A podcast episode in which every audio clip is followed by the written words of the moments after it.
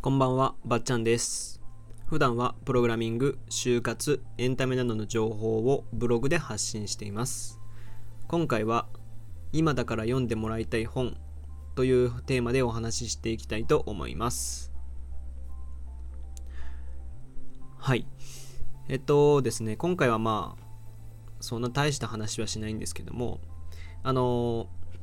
近畿大学の学生なんですけど、僕は。あのですね、えー先日ちょっと前に近畿大学のコロナの影響というかコロナにおける近代のやり方についてお話ししたと思うんですけどそれいつだったかな？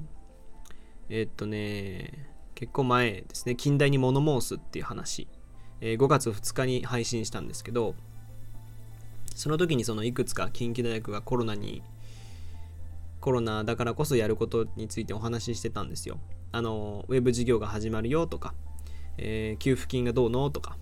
で、まあその中の一つに、そのコロナの影響で立ち入り、キャンパスへの立ち入りが禁止、制限されてると。だから、まあ在宅で少しでもこう、なんていうのかな。勉強、勉強というかね、幅広い勉強をしてもらいたいっていう意味で、近畿大学からその今だから読んでもらいたい本っていうテーマでその5000円分の Amazon の図書券をいただいたんですよ。まあいただいたというかね、まあこうキャンパスが使えないんだから当然っちゃ当然なんですけど、あのーそれをいただいて、で、まあ各学部長だったり、まあ何ですかね、学部長、学長、副学長とか、あと図書館長さんとか大学院長さんとかがそれぞれこうえー自分のおすすめする本を何冊か紹介してくれてて、まあ、そのホームページだったり近畿大学の図書館のホームページにバーッと載ってるんですけど面白いですよ。僕うちの学部の学長さんもあこんな本読んでるんだなとかこのがこの先生はなんかすごい割となんていうのかなミーハーというか、まあ、世間的に売れてる本を紹介してるなとか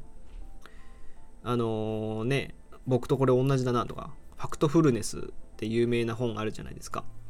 僕まだ読んでないんですけどやっぱファクトフルネスの本は2人ぐらい紹介しててやっぱり人気なんだなというか有名なんだなっていう感じがしてたりやっぱりその先生たちは古文書とかねすごい、えー多いですね。うんでこれとこういうホームページも載せててホームページのページが載せててですねまあ各大学の先生のあこういう本読んでるんだとかあこういう人なんだとかねなんとなく分かったりしてこれはこれで面白かったんですけどそれで今回はまあその5000円分のね図書券を Amazon の図書券をもらったんでまあちょっとね図書券ってなかなかこう Amazon の図書券なんでそのままにしておいても使わないかなと思って、まあ、使っちゃったんですよもう一気に。まあ、大体5000円分使ってしまいました。で、まあ、その本を3冊紹介、3冊なんですけど、僕買った本は、3冊紹介しようかなと思います。えっとですね、まあ、一応これコンセプトが僕のな僕なりにあってですね、まあ、大学が休みで、大学から渡された図書券っていうことで、まあ、ちょっとは、こう、大学に近いものというかね、普段普段だったらプログラミングの本とか、ブログの本とか、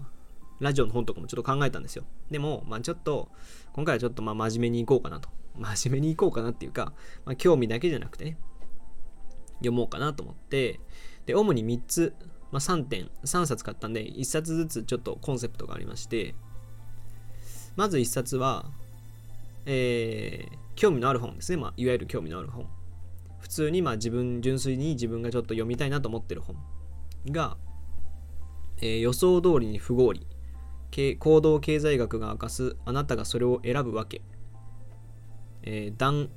アリエリーさんが、えー書いてる本ですね。なんかちょっと有名みたいな感じですね。ベストセラーになってます。カテゴリー経済思想経済学説のベストセラー1位になってるんで割とね有名だと思うんですけどずっとこれなんか読みたかったっちゃ読みたかったんですよ。なんかその内容とかも読んでも読んでても頼まれ事ならやる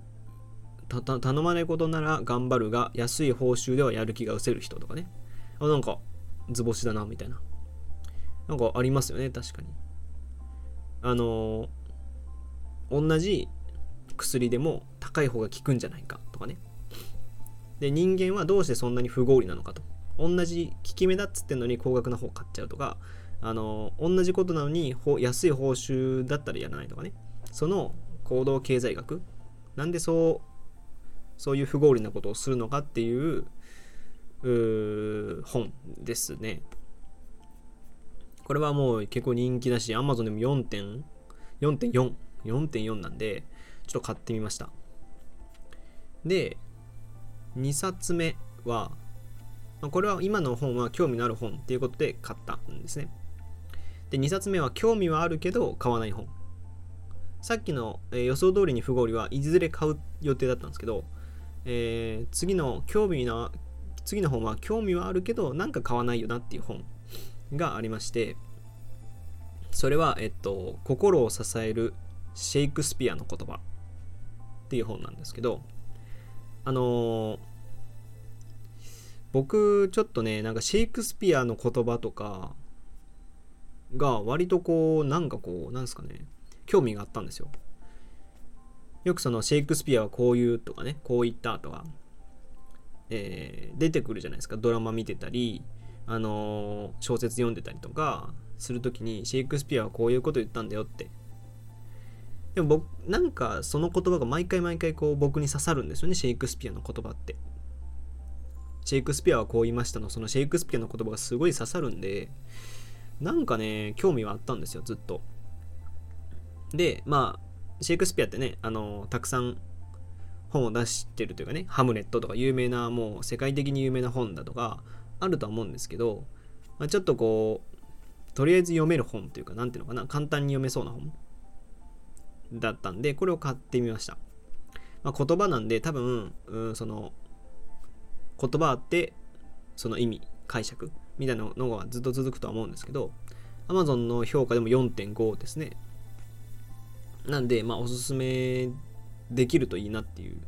僕もシェイクスピアを好きになりたいなっていう気持ちでちょっと買いました。えっ、ー、とはいそうですね。でラストは僕ラストはあのー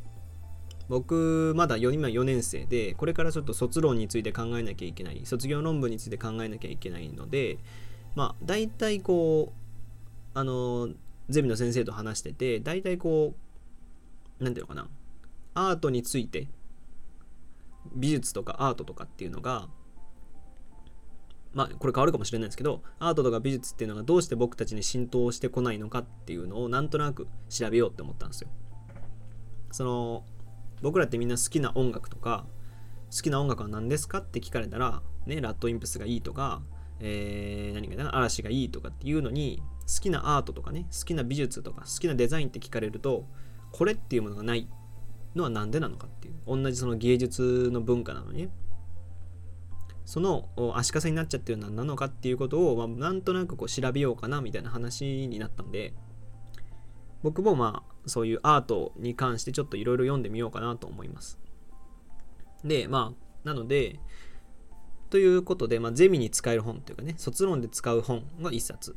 で、えー、13歳からのアート思考っていう本を買いました。こちらの Amazon のレビューも4.5ですね。むちゃむちゃ高いですね。えっと、2020年の2月20日に出てるんで、割と新しい本で、まあ、僕なんかねアートの本って最近こうなんかアート思考とかアートで考えるとかビジネスとアートをつなげるんだみたいな本がたくさん最近出てきてるんですよね。で